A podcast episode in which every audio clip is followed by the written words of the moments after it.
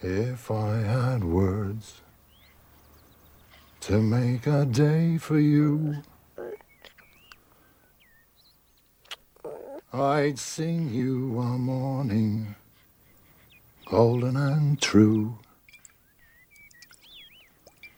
I would make this day last for all time, then fill the night deep in moonshine. If I had words to make a day for you, I'd give you a morning golden and true. Hello, listening people. Hello. Hello, Bartek. How are you doing? Good, good, Ryan. How are you? I'm doing very, very well. I'm just here, ready to talk about something, but I don't know what yet. How about you inform me a bit on on on the layout of the of the land here? You know, it's really convenient that you're ready to talk about something, right? because we're actually look around us. We're on a show. We're on a show. We're on a podcast. What's a podcast? Well, you see, back when iPods came out, people thought like, what if we do like radio, but like on our iPods? So they created you know these kind of radio shows and they called them iPod uh, podcasts. oh, they called them Um, iPodcasts. and the terminology still continue. Like we, I mean, we're on Apple Podcasts, but you know, we're not necessarily like an Apple show or anything like that. Not yet. But basically, when we say podcast, we kind of just mean recorded radio audio show, show kind of thing. Wow, where do video podcasts fall into this equation? Which we don't do. Yeah, I don't, I don't know. It's weird. So I, I think that they're kind of something different. But you know, some people have video formats for the show. But you know what? We don't have to stick to traditional structures of things. We can be our own thing. And sometimes we can talk about movies, something that podcasts don't do enough of. Yeah, And they don't have Polish people do it who are Hmm. always spitting. And that's why we're different. this was a very good answer to the question. I hope you all enjoyed the show. This has been our episode on what podcasts are or what they can be. But who are they? and, They- what- and how did they escape the law? and now we become serial. I'm like, wait, who's they? Did we establish a they? they, the podcast. The who po- are they? The podcast. The podcast We is not an entity. We explained what they are, but we never explained how they are. And so, emotionally speaking, we know how they are functioning, but uh, where are they now? This is all confusing, so I'm going to answer a question you didn't answer. We are called Spit and Polished, likingly, because we're always spitting and we both happen to be polished, and we are doing our show Pictures Powwow. I'm sorry I didn't answer that answer. I'm so sorry. Uh, you you literally just said I'm going to answer an answer you didn't give, and I'm like, okay, Yes, well, put it down in the email below. Put it in the email. Spit and Ryan in editing, you know what you have to do. No, I'm not doing anything different. Ryan in editing, you can take a break this week. Thank you. Uh, Yes, I will take a break, and this episode will come out after Easter now. thanks to that, I'll get two weeks off. No, we are here to talk about movies on Pictures Powwow, where we talk about movies that came recommended. Bartek will recommend a film one week, I the next, and you, the listening people out there, can recommend movies to us. We add them to a list, so feel free to contact us with a movie suggestion. Uh, always oblige. Oh, like it's always welcome, but it would be greatly obliged if you could find, like, if you could suggest movies that are at least easy enough to find, because there are some on our list that I have a little asterisk to. I'm like, I need to help find. Like, I need to find a good Mhm. copy of this. Yeah, there have been a couple where I'm like, I have to look for that at some point just so we can Mm. actually, you know, pick it. Yeah. But we are doing a listening people's recommendation. My wife, Rachel, who was the guest last week, recommended Babe. Yes, Babe from 1995, starring James Cromwell and Not- a pig. yeah, not to be confused with The Babe. Not confused with The Babe or Babe, a pig in the city. Starring J. Crom. No, or if you type Babe into an illegal site, I'm not going to say what type of bay, you'll get many, many different types of recommendations if you What don't if- specify the year. What if you put like a different word, like big, like Big Babe? Would that give us Mm-hmm. something? Yeah, yeah, yeah. And then if you put hot in there and somewhere too. And maybe like double? Yeah, yeah, yeah, and throbbing. And just so you know that like they have many entries, you can put some big number like 68 or 70 or something like Something in between. that. There. Something in between, like 69. yeah, almost twenty. Yeah. So And triple X, because you know X can mean anything. So your no, you're looking for you you're know. looking for the Xander Cage movie starring Vin Diesel, uh, X Triple X, Mm. and the second one which stars Ice Cube, where he fights against the president. You know, you're funny, Ryan, but you're getting away from the porn jokes. So That that there, Ryan and editing, get off your break. You have to cut out what Ryan and that recording there was said. that there was a top joke. Uh, you know what? That wins the award at the Academies for top joke, No, Ryan, we were talking about that before the recording. People don't have context. which is for kings. And uh, let's get into Babe. If people you have not seen Babe, what can I say? You go watch it because we're going to talk about it now. Uh, I have seen this. I grew up with this film. It wasn't as big in my household. I was talking to my parents about this, and they said, "Oh, that was m- more Lana's uh, demographic." So, like my sister, who is you know, a couple years older, and makes sense because this came out in 1995. I would have Yeah. been a couple years old yeah, at the like time. two so and a bit, maybe. and I didn't think it, I don't recollect it being on television as much as other children's films like Your Big Fat Liars, like Jumanji, and so on and so forth. But my family had it on video. My sister watched it a bunch apparently, but it was one that I've seen occasionally, but not not uh not a lot of in my life. Not where I'm just like, oh, this is a, a classic specifically for me as a kid. I've probably seen it equal amount to the second film as well. So some of the elements blur together a little bit. There's way more of the duck in the second one Okay. than in the first. So uh, yeah, and way more Magda as well. So and less James Cromwell. But uh, that is briefly my history with it. What about you, Babe? Um, I'm not 100% sure, but for some reason, like I've always known about the film and I've always associated it with the classroom that I had when I was in grade prep, which in Victoria prep is the grade that you do before grade one. So, you know, Mhm. you're like five years old. So I'm thinking maybe I might have seen it when I was in prep, like at school, but I'm not entirely sure. I've always known what it was, and I remember when it was recommended last week. Um, I, I didn't know that there were two films. I was like, "Oh, Mhm. babe, it's something like The City, right?" No, that's the second. Yeah, and then when I looked it up, I'm like, "Oh no, no, no! This that's a sequel, and this is the first one." So okay, Mhm. um, so I might have seen it, but I can't say for sure. Now you have. I knew that it was like a you know cute talking pig film. very much responsible for what we have now when it comes to these talking animal movies. The big influx of them Mm. where they CGI with the animals' mouths to make them talk. It's become uh, more of a burden, if anything, in Mm. the genre. There's very few films that you could say utilizes the the live action talking animals as well as Babe. Hence, it still stands out as quite a titan when it comes to not only children and families entertainment, but specifically this style of it, where Mm. you have so many of them now where it's kind of embarrassing when you see them. We even talked about this briefly, well, you guys did when we when Snow Dogs was covered, where it's like there's that one sequence where the animals talk, and many Yeah, people yeah. believed that that was the whole movie. Like Yes, Everyone's that's like, right. Everyone thought the whole movie was like all the dogs dog film, are yeah. talking and having wacky adventures. And same with Kangaroo Jack, where everyone thought it was a movie where a kangaroo Yeah. talked. At least in that film, it was a CGI kangaroo. That was like a whole little creature. That wasn't like a real kangaroo that they moved the mouth of, like here in uh, in uh, Babe. But I just wanted to touch upon that because that is important. And for our podcast, we've done a lot of children's films, family films, but we haven't really touched upon that element of family films as often. If ever, I'm trying to recollect, have we ever? I'm trying. to... There's been so many films. I'm how, sure. how that- did Racing Stripes do it? Was did they do yeah, lip they stuff? yeah they did lip stuff. So we did Racing Stripes, and that's probably the main one I can recall that we've done that has had that gimmick. Usually, there've been stuff like Kangaroo Jack and Snow Dogs, where it's like a one scene thing that tricks you into thinking that's the whole movie. But uh, that's my roundabout way of saying yes, they talk in this. Yeah. Um, so what did you think? Uh, yeah, it was a really interesting film. Uh, obviously, not having big memories about whether I have seen it or not. Um, there was an element of like, okay, what's the story? How's it going to progress? What's the relationship with the characters going to be like? And uh, I was surprised at how uh, blunt it was about like you know regular farm stuff. Like, oh yeah, pigs are things that exist to be eaten Mhm. eventually.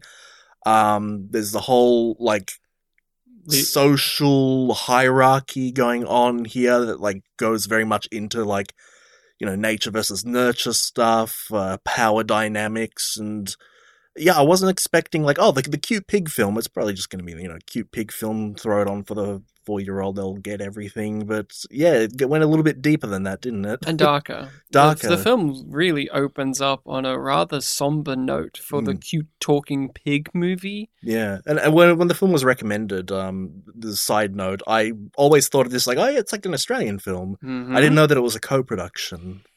Uh, there's a lot to be said about the production of this, and even when you're watching it, like where it lives. I did mention at the end of the last episode that George Miller was involved. He directs the sequel, but here he's Mm. just a producer. But it is one of those those cases where it's like Poltergeist, where the the producer in that case, Steven Spielberg, had their fingers in the pie It's so like, did much he ghost that direct it? did he Yeah. basically direct it?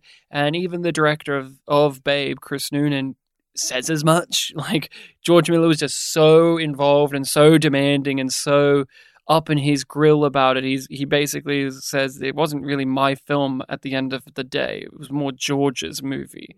And George has a statement like, I gave it to him on a silver plate and he didn't take it. And it's like, well, George, why didn't you just direct it yourself then, man? I, remember growing up, like the idea of the directors, like, oh yeah, they're the big brand, they're the one who like Mhm. own the product, and then growing up, you start learning what a producer you, start, actually you is. You start learning names like Harvey Weinstein, Oh, well, John not- Peters, like Uh, these yeah, names true. that are like, oh, they're producers, and then you start to realize a bit more. Oh, they have a lot more say in what happens in movies. I remember for me, it was there was an episode of Ren and Stimpy where Stimpy was directing a movie and Ren was the producer and explained like, yes, I make all the decisions. I'm like, this silly cartoon got it wrong, but nope, no, the producers are the big brain ones. They're the ones that accept the best picture. This right? At times, yeah. Yeah. I mean, they all do. But uh, yeah, uh, Babe is a somber movie. It is striking in that way. It's been so long since I've watched it that it, I remembered the beats of it. I remembered the iconic scenes of it, the characters. But I was taken aback by just how uh, morose and macabre and downbeat the film is willing to be Mm. and I found it actually quite comforting in a lot of ways as well. Where uh, there's still many children's films like this or family films like this now, where there's just such an understanding that children can handle mature concepts, and it's not condescending.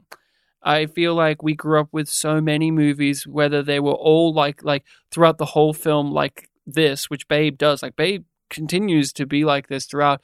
Or you have those movies with like the really hard hitting scenes, like a Jumanji I mentioned before. And I feel like we had a plethora of those growing up.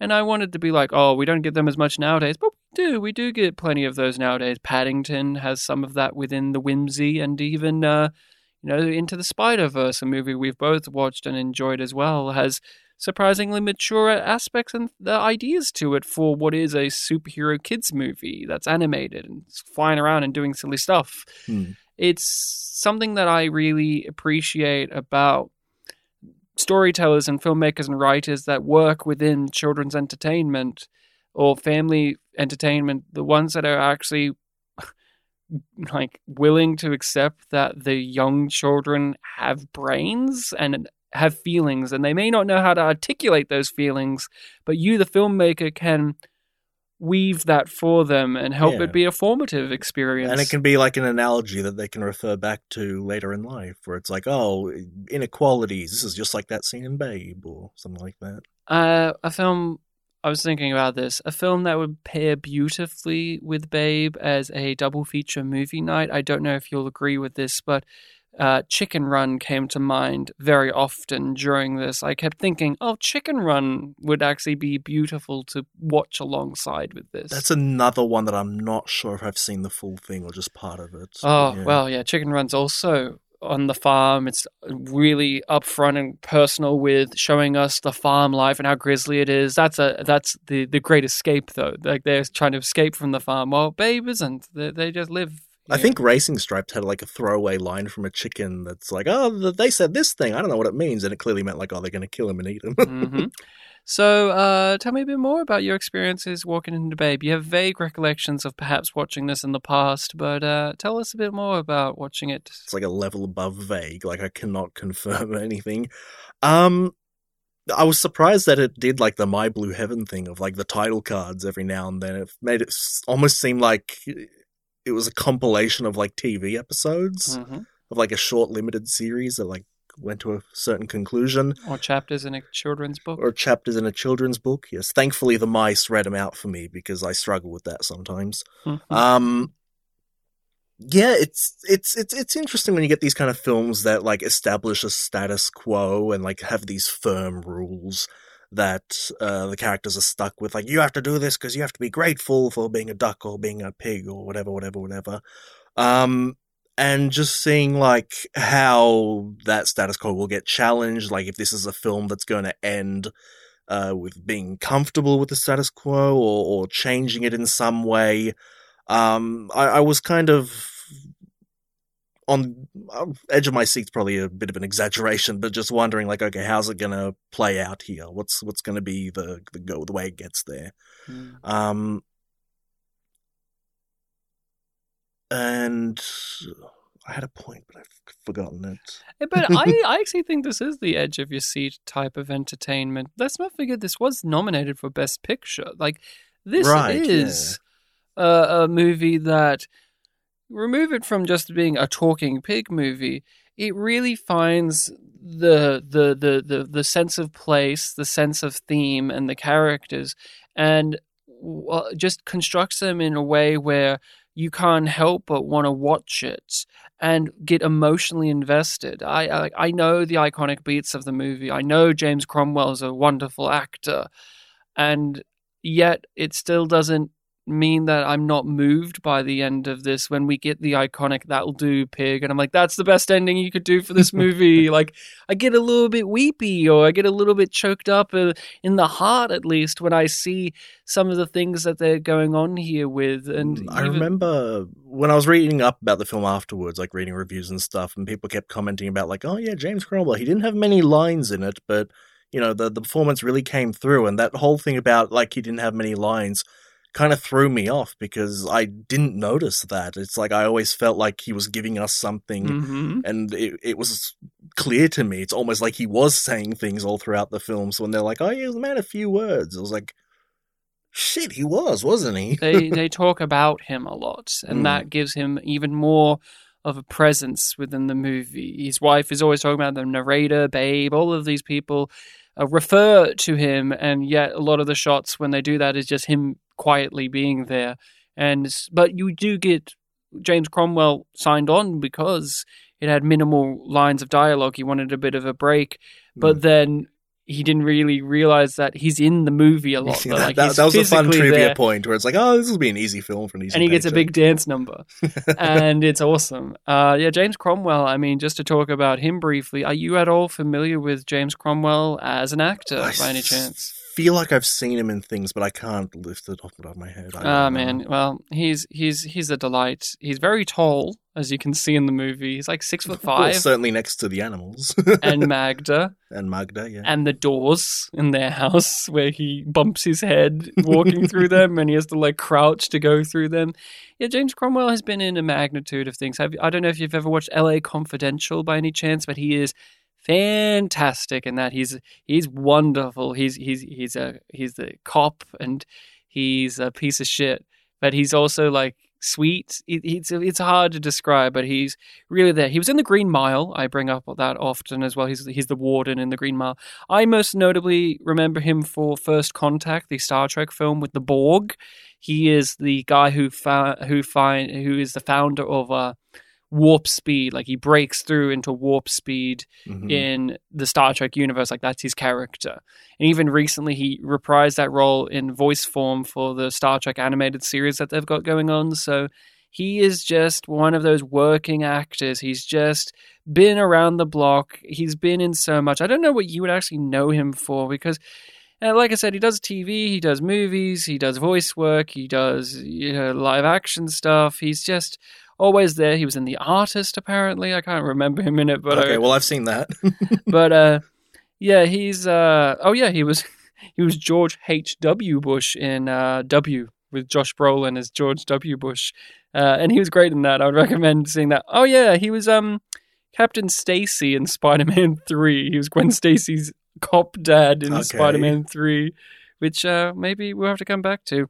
He's played a lot of popes, by the way. I just want to mention that. Oh, or a lot of cardinals, I should say. He's been in a lot of. Oh, you've seen iRobot, right? The Will Smith film. I don't think I have. Oh, well, maybe that will change one day on this podcast. But I could go through his catalog and keep going. Uh, I'm just getting excited. I think I looked up his filmography the other day, and I was like, "Oh, yeah, I've, I know I've seen these things, but I don't remember." Like the the artist was one of them. Mm.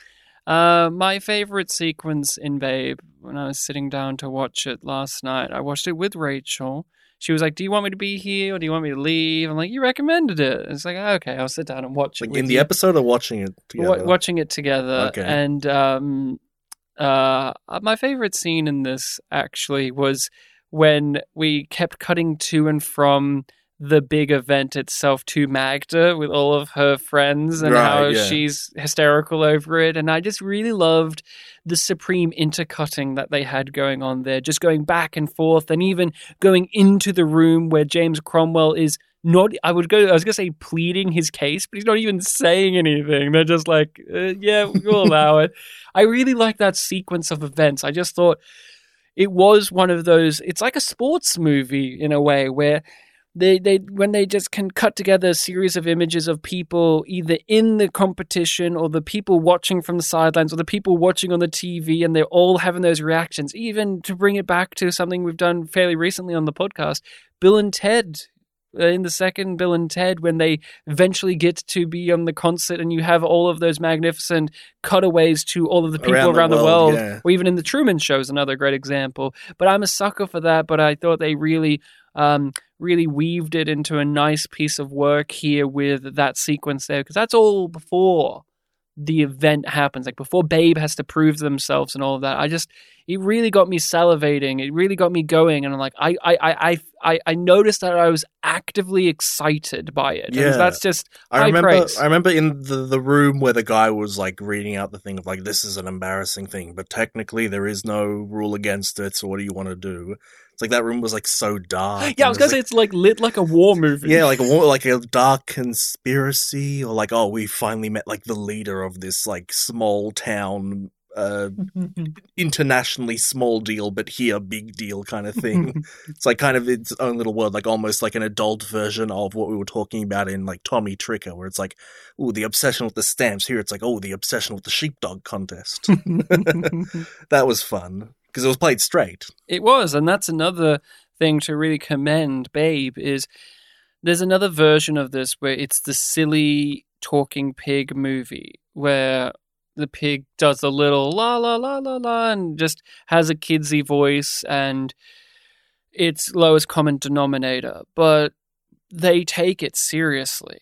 Like I never laugh at the fact that our main character is a silly little pig with a little tuft of hair on their head and they're running around chasing sheep. Yeah, voiced by Chuckie Finster and Dexter. Yes. Oh yes, yes. But I never I never think about it. Like I never even think about how humorous this whole entire thing is because they present it to you in this uh, fairy tale storybook like way where you understand the conceit with the singing mice and all of that and the little interstitials and titles and everything where it's so well realized that you can't deny what it is. Like it's one of those where you can tell when you read the trivia George Miller had this in his mind for 10 years. Damn right he did. You can Mhm. tell when you watch that this that this is a fully formed like thing that has come out and they take it seriously like James Cromwell is not funny in this movie he's genuinely sweet and like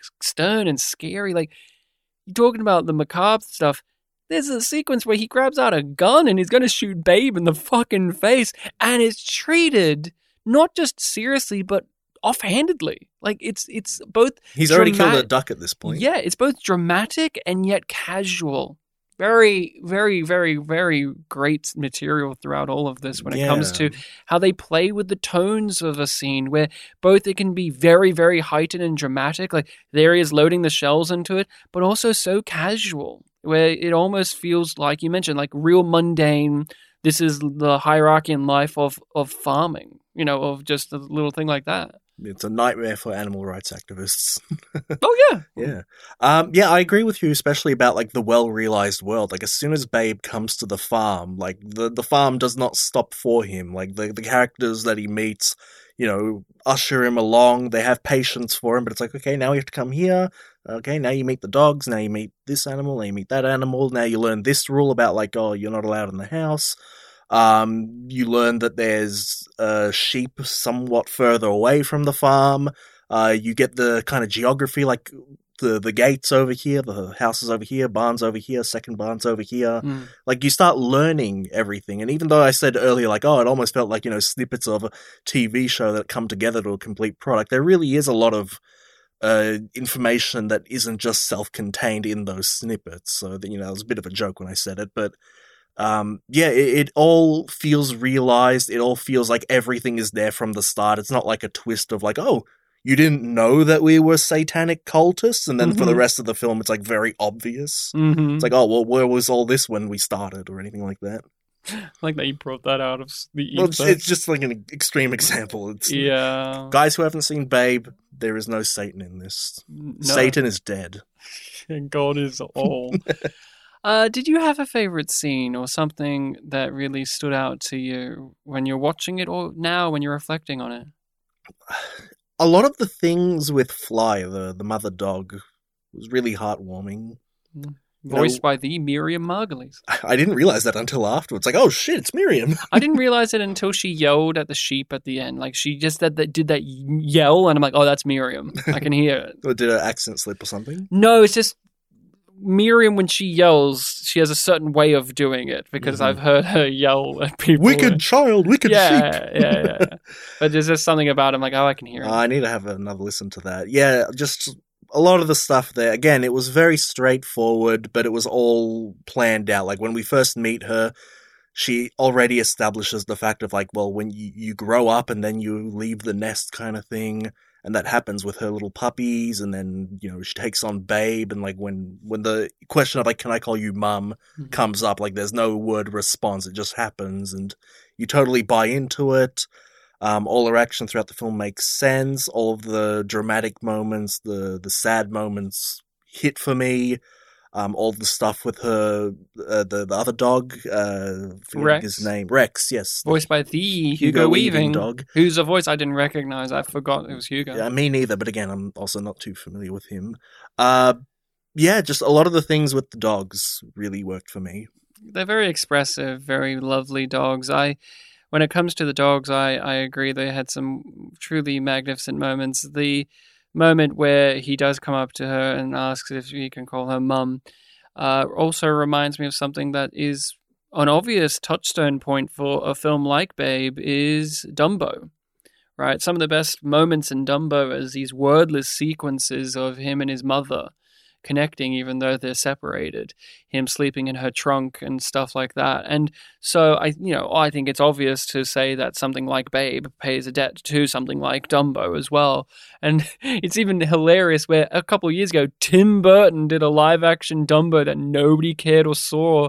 And it's like, why would you try to do Dumbo in live action? What's the point? There was some video essay I watched that referenced it. I'm like, did that really happen? Yes, it did. And and it's like what would be the point? Yeah, especially what's the point after you do something like Babe, which is a live action equivalent that you can point to of like this small, you know, creature that's different to everybody else and they find their way and they have all these little episodic adventures that all culminate into an overarching theme and message and has a loose thread of a plot throughout them all. Like it's it's right there, but I agree the dogs really stood out. I thought uh you would have been a third thirdy head. I thought you would have been a Ferdinand face. I thought you called me a furry.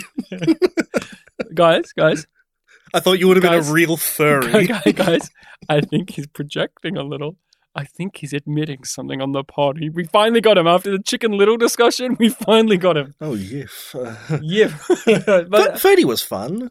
You like you like furry? It- I. I have no problem with furries, guys. All right, you, I like the funny animals. They're funny.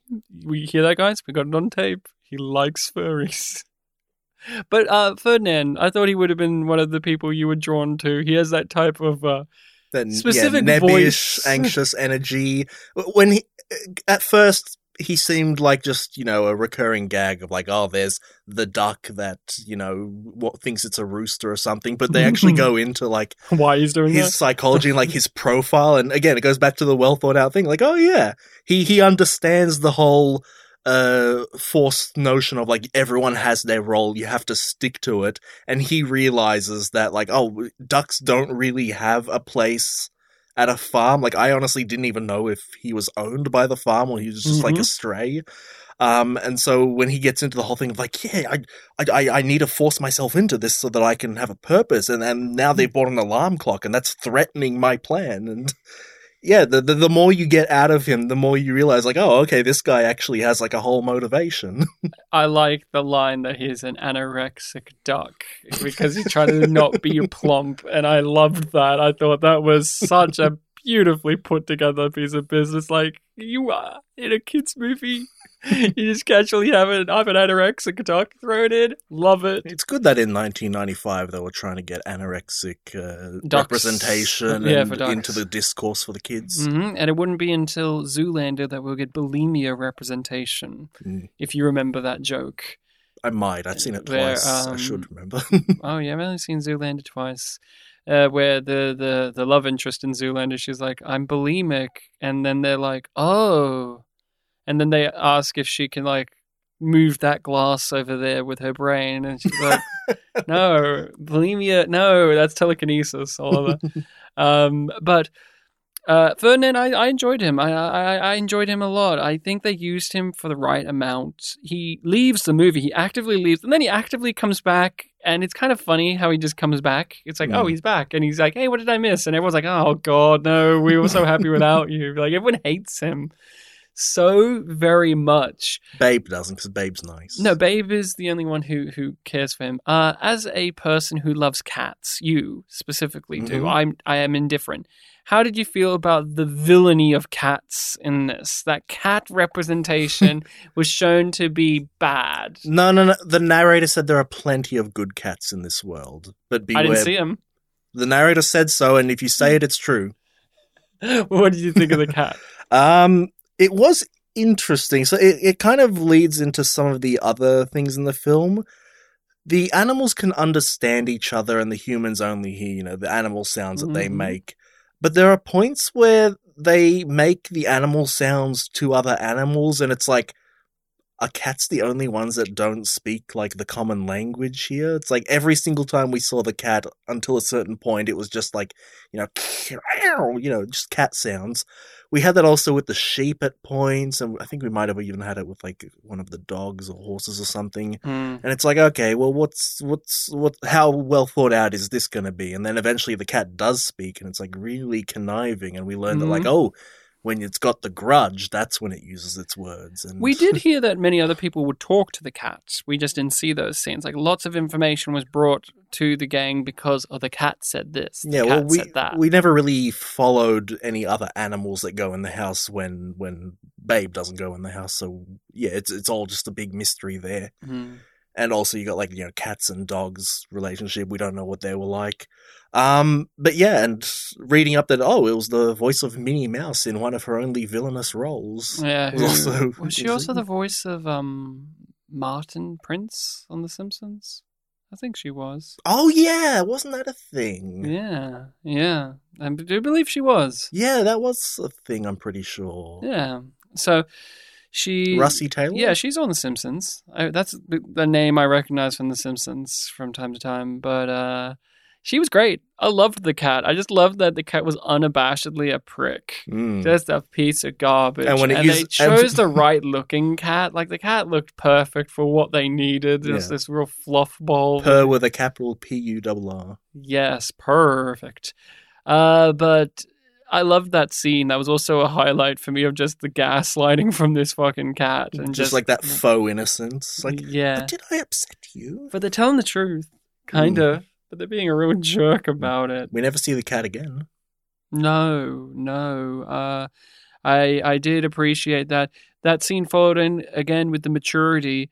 He goes to ask about this, and they tell him the truth, and they just bluntly say, like, "Yeah, your parents, your relatives, probably all dead Yeah, and been e- eaten." and That's even- and probably even- what happened. Yeah. Yeah. and even when he gets to talk to Fly about it, like she asked him the question, like, "Do you want to talk about it?" And it felt like a, you know, it was a really honest kind of question Mm. to ask. Like, yeah, you would want to potentially get some sort of closure or understanding about it.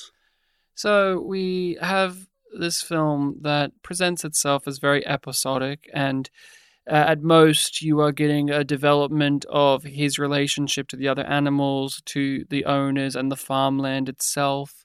But how did you feel when it started to open up a bit more and present us with, uh, I guess, like the the the competition plot, or the idea that he's found his his natural calling, which is not what pigs do. Like he goes outside of the rules of nature. I do remember before I watched the film because I didn't remember the plot or if I'd seen it at all. Um, and it just basically like, oh, a little sheep want little sheep, little pig wants to become a sheepdog, and I'm like, okay, there's a fun premise, little there, you know, going outside your wheelhouse. It takes a while for that to start, but like knowing that premise, you can see like the little uh bits and pieces adding up. They're like, oh, he meets the ma, the the Mhm. sheep. The you. Oh, I just got that like ba ma. hmm Ah, this film really is Hence, well thought when out. he's crying out her name, he starts going, Ma. Remember? Yes, I do That remember. I, I thought that was a little silly, but I'll, Really? I'll allow it. Oh, no. Fucking yeah. babe, how dare you do that? Make you into pork. They only call you pig when you're alive, which was a damning statement. Boy, is that true, though. I'm not just saying, I'm eating pig It's- tonight. it's funny because it's true. and I laugh. We should call it swine. I'm eating swine tonight. Mm. Um, yeah, you see all the little pieces adding up. Like, oh, the dogs go out. It's like, oh, this is something that only dogs do, and even like the little puppies go. Mm. Um, and when we do get that scene of like, oh, he sees Rex and Fly do the job, it's this really intense kind of running around, growling, getting down, kind of menacing, and it's like, okay, now it's your turn, and it doesn't work out, and it's clear like, oh, okay, so he's not going to learn to do it as it's normally done. Something else is going to happen, and they have that very honest conversation with the sheep, where it's like, look. This isn't for you. This isn't the way it should be done. And Why would you want to be a jerk wolf? They suck. yeah, They're and it just- nice. Be nice. it pr- it promotes niceness, Mm. politeness, and you've you've even got like the whole recurring thing of like the racism between like the dogs and the sheep, where Mhm. it's like oh, each one thinks that they're dumb. Like we are. I really, I really like. narration. I really like the scene where Fly was getting the the information of like what happened to Ma, Hmm. and it's, the narrator's like, well, Fly knew without a doubt that sheep are dumb, so she spoke slowly. And then the sheep respond, the sheep knew that dogs are dumb without a doubt, so they spoke slowly. that they're ignorant. and it's it's like playing with the racism, and Yeah. it's like, oh, that's really interesting. You don't really see stuff like that now, I don't think. I think you do, but well, just in maybe certain that context. a bit too. Again, that this feels like very much like Paddington does this a lot in their movies as well. But uh, I I love that sequence too. That was that was uh, oh god, I laughed at that. The narration was really well placed. It didn't uh, it didn't hamper or take away from the movie, and I didn't feel like it was hand holding me. They knew when to put it in there, and it was it was the right voice as well, If- very calming. I think I think if uh, the narration can ever make you laugh, then it's a good narration. Mm, Because usually it's just for exposition. yeah, sometimes it is Yeah. used. I'm making a lot of absolutist statements. supremely well for comedy. I'd recommend Arrested Development, where Ron Howard is just narrating, and it's ninety percent of the jokes are from Ron Howard's narration. The It's old, very good. old PC Sierra adventure games had really fun ones, like Mm. King's Quest, Leisure Suit Larry, Space Quest. Yeah, yeah, but uh, I I rather liked how slow building the plot was because it it wasn't about that. It wasn't about the competition. It wasn't about uh, Hoggett winning it and becoming the best in the valley and all of that. It wasn't about getting the sheep back from those rustlers that got it. It really is about how Babe becomes comfortable with who they are and how that's a good thing. And not only they become comfortable with it, but everyone else, whether it is the animals or the humans. And so when we eventually get to this culmination with this televised event where everybody has to come to terms with who this pig is and what they do, it just really hits it out of the park of what the movie has been building towards. Talking about another brilliant piece of filmmaking, or uh, specifically audio. We have the lead up where everyone's laughing their asses off and really uproariously having a, a go at Babe for doing this. But once Babe gets it started, silence. Oh, edge Just of the edge no of the music. seat without a doubt at that point. No music. Silence. For a movie that, if I had to complain, the music is a little bit 90s whimsy, a lot. There's There's a lot, of, whimsy. Yeah. a lot of 90s kids whimsy, and all they needed was some more fart sounds and bells and whistles. But they knew in that sequence, take it all away. Take it all away. No music, no one clapping or reacting, just the sound of the hooves moving and the trotters and the grass and the characters briefly going, Hey, thank you for that. Could you move over there now? I, I think the announcers should have gone like, "Huh? What's happening?" They, they they did fail their job, but I I thought that was wow. I mean, talking about not pandering, that there is is really uh, uh, something you can point to and say they they really took the craft of filmmaking and they applied it there to the way that you you ought to. It was it was also arguably one of the best pieces of the movie when it comes to just how they how they constructed it in general. Really good use of silence. Mm. And I, I like a good competition. I like a good, oh, we've got an objective for our hero and they're going to be uh, derailed from it, or the cat's going to lead them to do this, or Rex is going to do that, and oh, there's jealousy here, or there's self doubt there, and there's oh, the judges aren't too sure about this, and oh, Mrs. Hoggett thinks it's weird, and all of that uh, bigotry or prejudice or hurdles that have to be overcome by Babe is is masterfully done because Babe does take it to heart. Like Babe does get hurt. Babe does have emotions. Babe is a child. And so these comments, these statements, these looks hurts Babe. And so they are a character that feels more worthy of following than if they were the uh, I'm gonna I'm sorry I'm gonna say it, but if they were the, the, the Harry Potter type, where they're just like, oh, ugh, I'm I'm the protagonist, and I'm just gonna keep going forward. Could have used a scar on his head though. They're not like Harry Potter though. Like that's always been one of my disconnects with Harry Potter. Harry Potter has like all of this in the movies. I'm not going to. I'm not talking about the books, but in the movies, Harry Potter is this character with all of this shit against him, but he just has such a fucking can-do attitude that I find to be unbelievable and if not unbelievable definitely isolating. That's why when it comes to those movies i related more to ron because Hmm. ron didn't have that. Ron was a nervous nelly so i just bring that up as an example about what makes babe work even more. Like you're moralizing to children right? Hmm. but you're you're also showing like like how children your your feelings get hurt.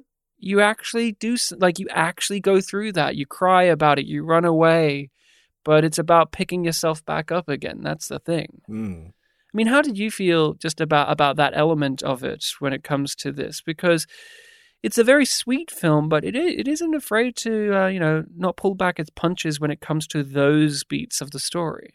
Yeah, again, it's just I wasn't expecting that sort of maturity from the Talking Pig film that I figured, oh, I probably saw that when I was five, so it must be, you know, kind of made purely for five year olds or maybe like a little bit older, something there. But yeah, it's it's just a very honest film that can be used as an allegory for things in real life. And that was an astounding element of it.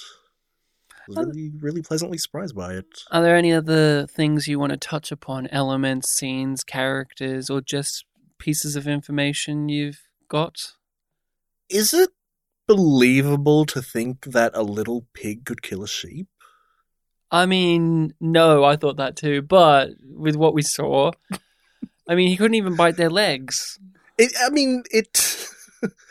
Wh- When I mean, a dog could kill a that, sheep. that scene ended and there was a little bit more of the film happening. I thought like, oh yes, everyone's really mourning the sheep, and then it, it almost felt like a plot twist to me that like they thought that the pig killed the sheep. like, oh, I'm- whoa, what? Oh, okay. As a viewer, I immediately knew once he got the blood on his nose. I'm like, oh, it's going to be one of those moments. I mean, yeah, I saw the blood on the nose, but I'm like, oh yeah, if if, if this was a more ferocious type of animal, they'd think that it did it. Oh, by the way, by the way, um, the movie has blood. Like, yeah, on the on the pig snout. and on the sheep, we see its like throat. It's it's Yeah. fucking brutal. Well, pigs can be vicious. I mean, pigs can go you. yeah, that's why I meant like back. a little piglet though. I mean, I don't know if it's out of the realm of possibility, but I agree that was a little beat in the story where I go, okay, but uh, I went okay in this way. Come on, Hoggett, you know this pig. Exactly. Didn't you hear the narrator when you first met the pig? You had a connection. yes, yes, your your uh, destiny and fate and all of Mm. that. I like the element also when he was signing the the form to enter the pig. He's like, Mr. Hoggett was an honest man, so if it said name of dog, he knew that he couldn't get around that.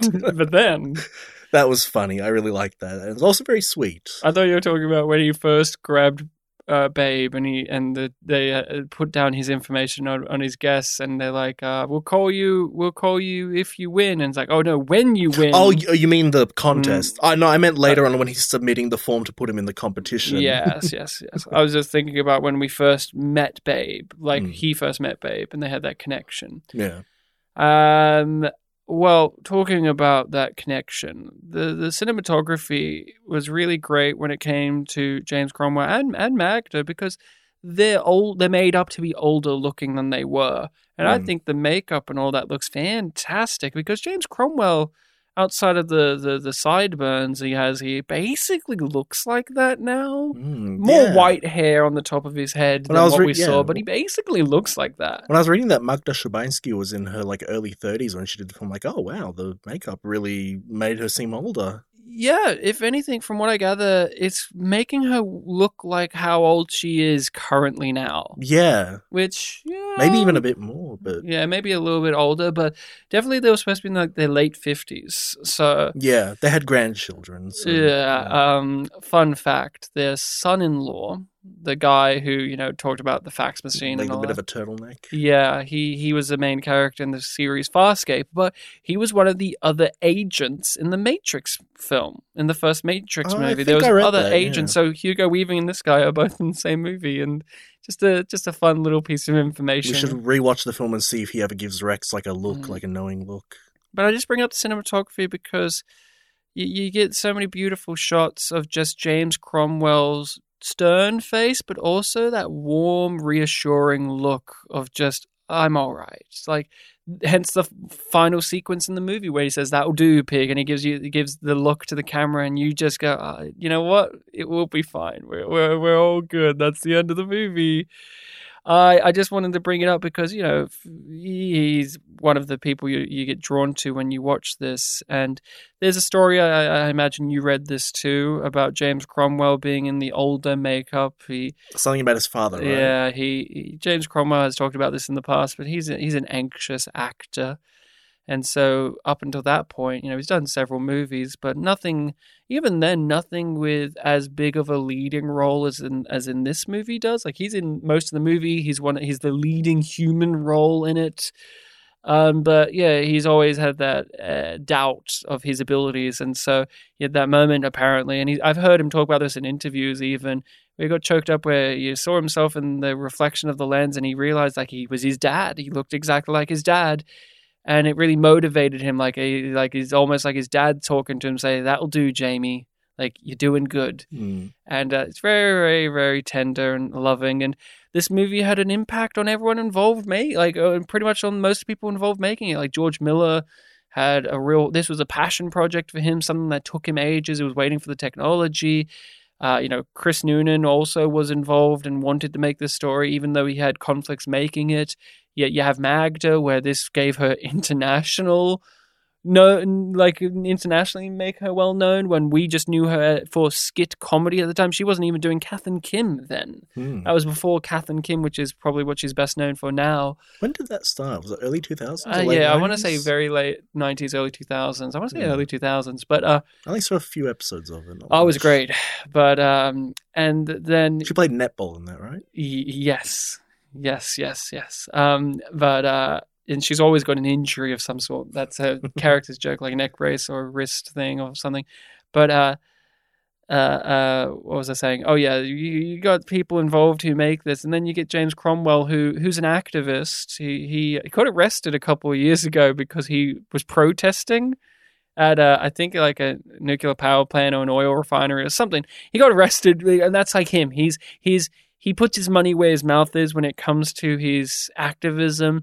He was a vegetarian while making this, and now he's a vegan because of making this movie. And last I checked, I think he was still vegan. Hmm. So he's one of those guys where when you look him up, you know, he's a bit of a bit of a beatnik hippie guy, but you know, he he he's been actively like that. He kind of reminds me of the actor Ed Begley Jr. in that way, where they often play, and Dennis Hopper as well, where they often play in their movies the rich yuppie type really well because if anyone knows how much the man sucks, it's hippies.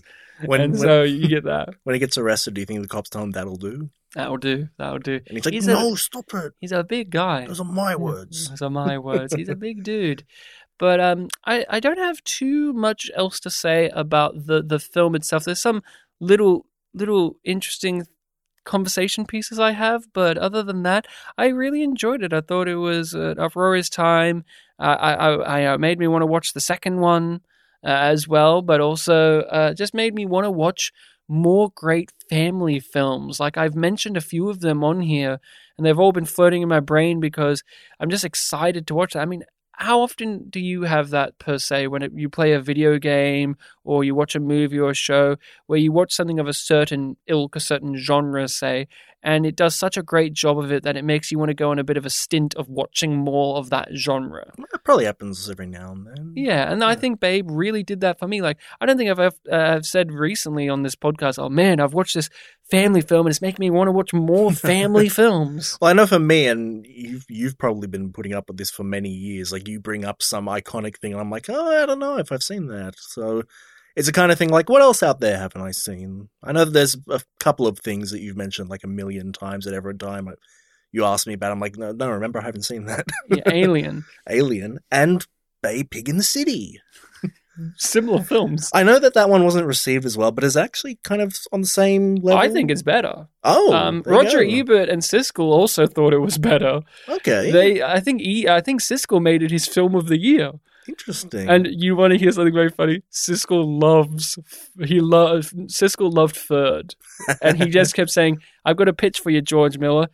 Babe 3, it's called Ferdinand, and you just make a movie about that duck. I love that duck. And Roger Ebert just smiling and nodding, going, he's pretty good, but like, you can tell he's like, I don't love him that much, but he's pretty great in that bird. Siskel is a confirmed thirty. I mean, it's hard because I said I- I've watched them both pretty equally, and so things merge from them. This does have the benefit of more James Cromwell action, but I, I really do. You would love the second one for a specific sidekick animal character. Okay. And I, I don't want to give away too much about that in case we do watch. But I let me did- just say this: they they have a gangster voice, like a, Ooh. a street tough voice. Like, hey, Yeah, this world him, could use one of them. you basically teams up with Babe, and Babe is now in charge of a gang, and so you And have it's- Babe being like, is it like a city animal? "Yes, Yeah. Nice. well, well, yeah, it, it's set in the city. It's just a regular. Well, you, actually, yeah, it's it's a regular animal that you would uh, be, but they, the voice they use for it and just the gags of like."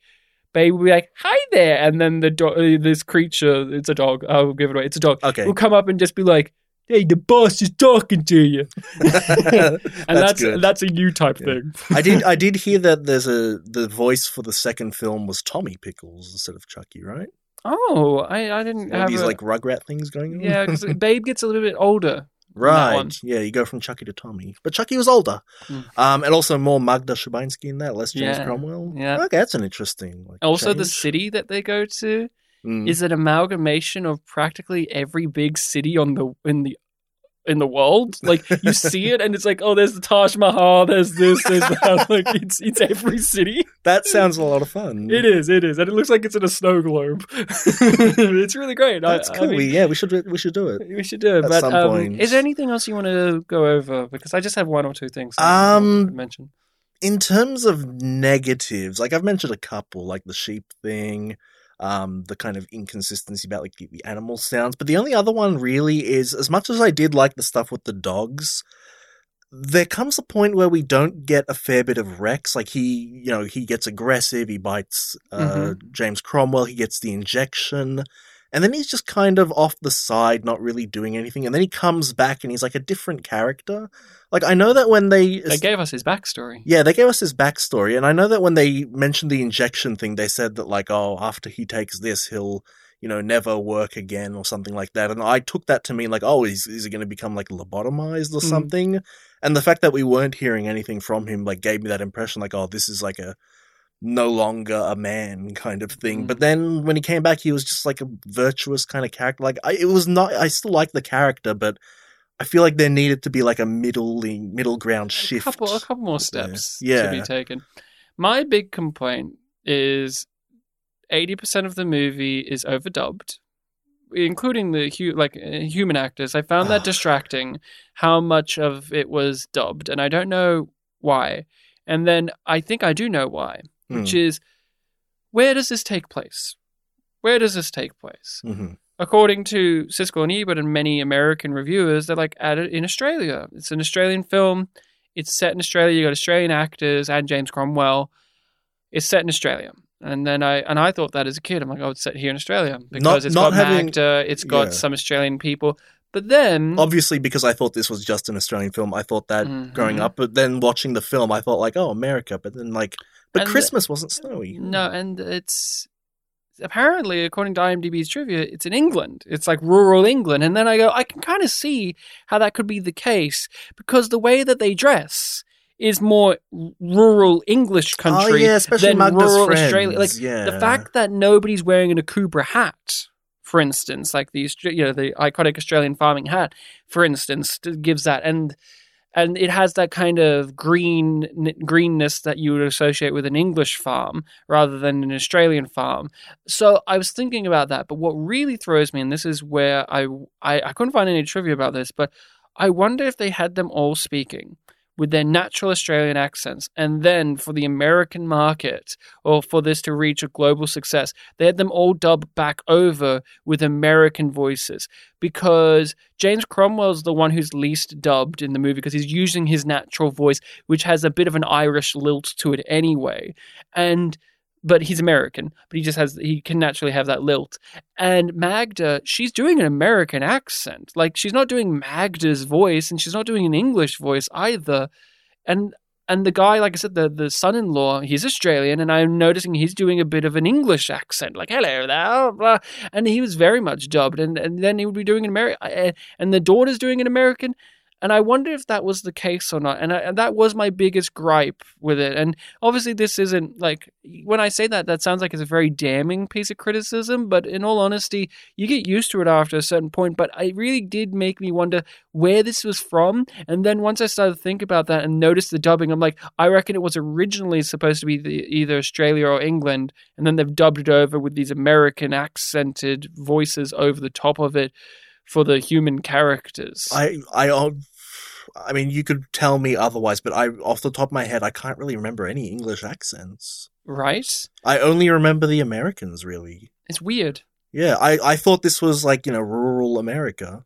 Yet it doesn't look or have the hallmarks of any of that. Yeah. Like, correct me if I'm wrong, Americans, but I don't think of American culture, farming culture, to have sheepdog competitions.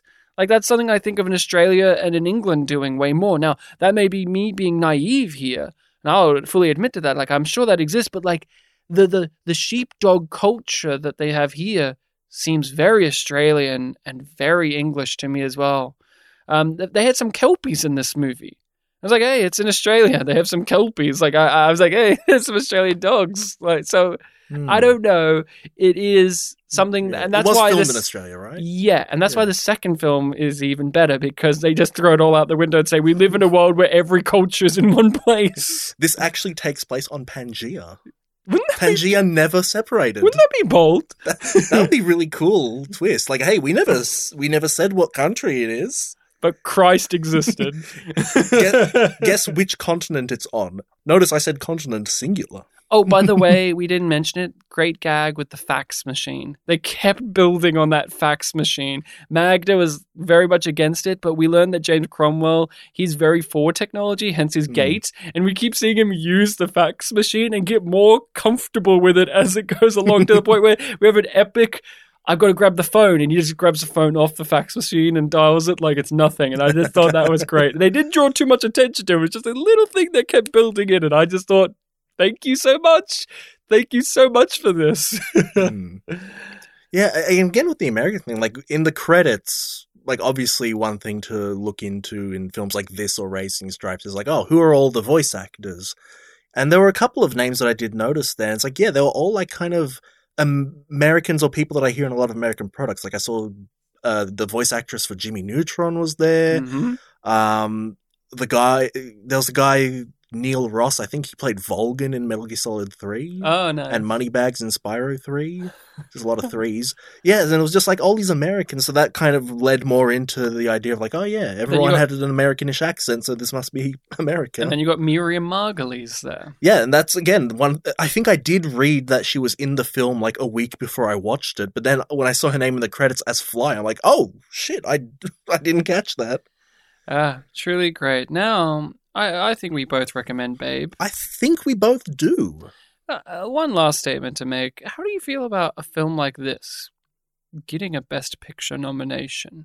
Because this was, like I said, a little bit before our time. Like we existed, but weren't cognizant of things. Oh, I it was like years the- before I mastered English. I feel like in the 90s, late 80s to 90s, to eventually Shrek, they were far more willing to nominate family films for the best picture with stuff like uh, Beauty and the Beast and stuff like this. Yeah. And then eventually, I feel like once, and I've talked about this before, I have problem with the best animated picture category because it does feel like they look at it as this is where the kidsy things get put. Oh, in animation in general, that's the Mhm.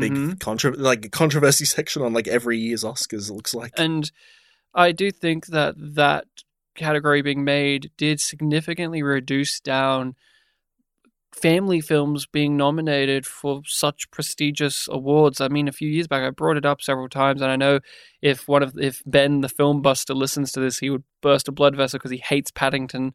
But people were genuinely upset that Paddington too didn't get any of these big nominations, yet, you know, or Hugh Grant specifically. Like, he had been nominated for some big awards for that because he's genuinely excellent in the movie. But when we get to like the big hitters like an uh, Oscar, I feel like they just don't don't like a film like Babe would never be a contender anymore. How do you just feel about just that? Because we mentioned like Babe, oh, best picture winner, but like to me, that's just something that it's, it's really hard to imagine.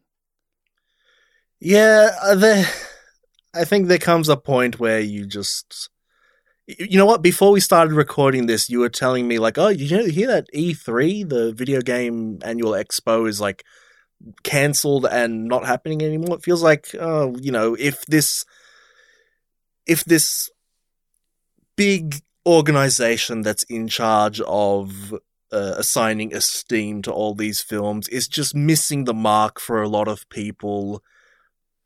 Do we stop taking it seriously at this point? Yeah, exactly. I know that there's like the big spectacle every year and there's things to talk about, but at this point, it's like, you know, they're not changing when talking about animation. Just, you know, fuck them at this point kind of Yeah. attitude.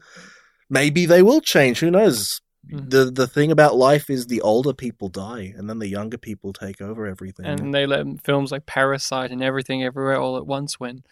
Um, no, I, I I completely agree. I just think it's interesting about how films like this would have such such high acclaim, and we, the viewer, still give them such high acclaim. There's many popular films that are made for children or TV shows more nowadays that are made for younger people that are just as resonant with adults.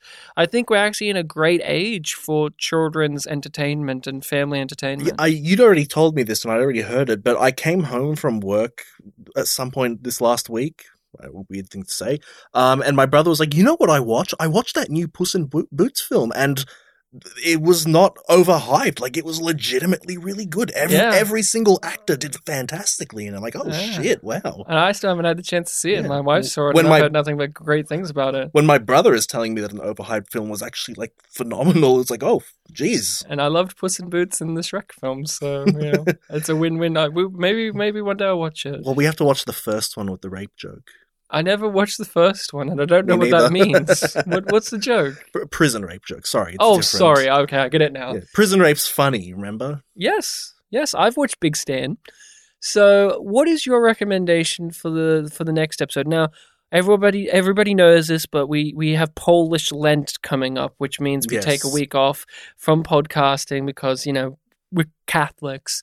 So, No, we're podcasters yes. and Polish. So, sorry, before the phrase podcast got invented by Apple, we used to just call them Catholics. Did Apple invent the name? You just said iPod. Why not? Because iPods were the big thing. Oh, who They're cares? Apple iPods. Who cares? I care, but Yeah, you, you, know, did. You just interrupted the flow. I was just going to say before the phrase podcasters were invented, it was just called Catholics, and we'd have crusades about it. Hmm. Uh, but what are you recommending for when we do return from Polish Lent? Uh, so you might be guessing what sort of thing I'm recommending already, Ryan, because uh, you know, Mr. Police, I left you all the clues. Um, but the snowman again. sorry, The snowman, the snowman. again. well, there was a sequel. You didn't hear that it was made. oh no! This time they did seventy percent of the film. Um, no, so last year you made a unofficial request or like, uh, oh, you know, this will be something nice to do, Mhm. something in your wheelhouse, Bartek. And I said, well, you know what? There is literally one thing that fits that category, and I think I'll do it next year. So every year I pick a Bollywood film, Mhm. and I think now is the time to do our Bollywood film. Yeah. So last year when we did uh, the Darjeeling Limited, a film that was made in India, Hmm. um, it had Irfan Khan in it, and we had a good conversation in that episode about how yeah, this guy is really good. We'd like to see a whole film about him. I mentioned there is only one Bollywood film I've seen that has him in it, and that's what I want to recommend. Mhm. Um, and it is on Netflix. I remember a Uh-huh. week ago, you, Rachel, and a friend of ours came to hang out at my house, and we watched something on Netflix, and it showed like my most recent search. I'm like, oh shit, spoiler! I don't know if you Ah, noticed. I may have, but you may have. Um, so it's a 2009 film. Um, it's called Billu. B I L L U. It's the name of the main character. Okay. It's sometimes also called Billu Barber, like barber, like it's his job. Ah, Um, but- okay. Yeah, so I think it's mostly known as Billu, but I've always called it like Billu Barber. But I yeah. mean, it, it sounds like it would be a part of the Bahubali universe. The you know. no, no, that's a different film industry. Oh, I know, I know. So yeah, Billu Barber. It's on Australian Netflix, so it's easy to find. Thankfully, every Bollywood film I've recommended has been on some sort of streaming service. On Netflix specifically. Oh well, no, Dhoom I had to lend you, but yeah, You have to- Netflix. yeah, it's on there. Fucking Netflix. Where's the dumb films, you dummies? Yeah, there's three. You can get all of them. I'm sorry. I, I was really happy that I said dummies. Yeah, they're dumbasses, right? oh, Red Foreman's here. Uh, Dumbass, dumbass. Dumbass. Dum, dum. Can you imagine Kurtwood Kurtwood Smith? Smith, please, please sing the Dhoom thing. All three of them, All please. three, all three. Dhoom Machale. Dum dum. You can bring you can bring Debra Jo up with you. That's fine. Oh, can she, could too. sing the dum like the whispering dum dum, but that'd be good. but in the kitty voice. Yes. Dum Uh, dum. I can't do the kitty voice. No one other than her can. Oh man. So that is it. People make sure to follow us on social medias of Facebook and Twitter, Spit and Polished Presents. You can email us, spitandpolished at gmail.com. All of this is in the description as per usual. Make sure to check out this film. We'll have it in the description below in case you do need to get the spelling of it again or whatever the case may be. Give it a watch for yourselves in the meantime. How long is it? A regular Bollywood length. Okay, so guys, clear a good three hours out of your day. I think they've all kind of just been like two forty seven ish. Oh, yeah. A good three hours because Yeah. you might want to take a little bit of a break in the intermission You might, point. you might want to watch it in like four chunks as the filmmakers intended. Oh yes. Uh, okay, so so here's your plan, guys. When the intermission happens, watch Avengers Endgame. And when that is done, then you finish it. So then you've spent nine hours of your day watching really long movies. And we're assuming you watched the other 21 films in the Billu Barber universe beforehand. oh, please tell me that there's 21 more films that are all interconnect. A lot of films are mentioned in the film. Oh, thank you. Thank you. Well, that is all we have to to give you. Until next time, remember to be kind to each other. Kindness is good. You know, I haven't seen too many things that Magda Szubański has actually been in, Huh. but I know her because, you know, being a Polish person in Melbourne, she seems to get brought up a lot in my family. As a menace or as a hero? just as a person that exists, really. Um, I remember one time mum was like, Oh, yeah, I went to get lunch at St. Kilda and she was having lunch there. That was interesting. And we have this one family friend who is very involved with the Polish community here in Mm. Melbourne. And I remember mum said, like, oh yeah, I went to this event with her and Magda was one of the you should call her Magda. Magda was one of the people Because your like mum's on first name basis with her now. well, it's also every time someone has a Polish name, it's the Polish pronunciation. So every Mhm. time you said Magda in this episode, I'm like, ugh, this guy. This guy. Yeah, Magda Szubański. Um, yeah, and she was there, and you know we exchanged some words, but yeah, she was there working with my friend. And I remember once my stepbrother, who does a sort of electricianish job, once installed a thing at her house. Just so he knows where she lives. at, at some point, he I did. have a story too. When I was on drama camp, which was a camp we had for country kids to go to Sydney once a year to see a bunch of shows, Mhm. we were staying at a, a youth hostel hotel place, and across the way was like a, a fruit and veg market, and we walked through it, and there she was getting stuff because she was in Sydney at the time doing Guys and Dolls, the musical, the stage musical. And this was when she had just lost a bunch of weight because she was the uh, Jenny Craig spokesperson at the time. That was like Okay. a big deal. It was like all over the place. And now it's been a big deal since then because Jenny Craig is kind of like fucked up a bit. You know, it's, it's one of those things where it's like you can lose weight in the moment, but it doesn't help you consistently. So you know she ballooned again, and it's a whole thing. But I have my little, I have my little story too about seeing her, and she was like buying big pumpkins. She she has a internal radar. It's like a Polish person's going to be here I better be doing some activity. with with some sort of connection to Bartek Kasprzyszak, I guess.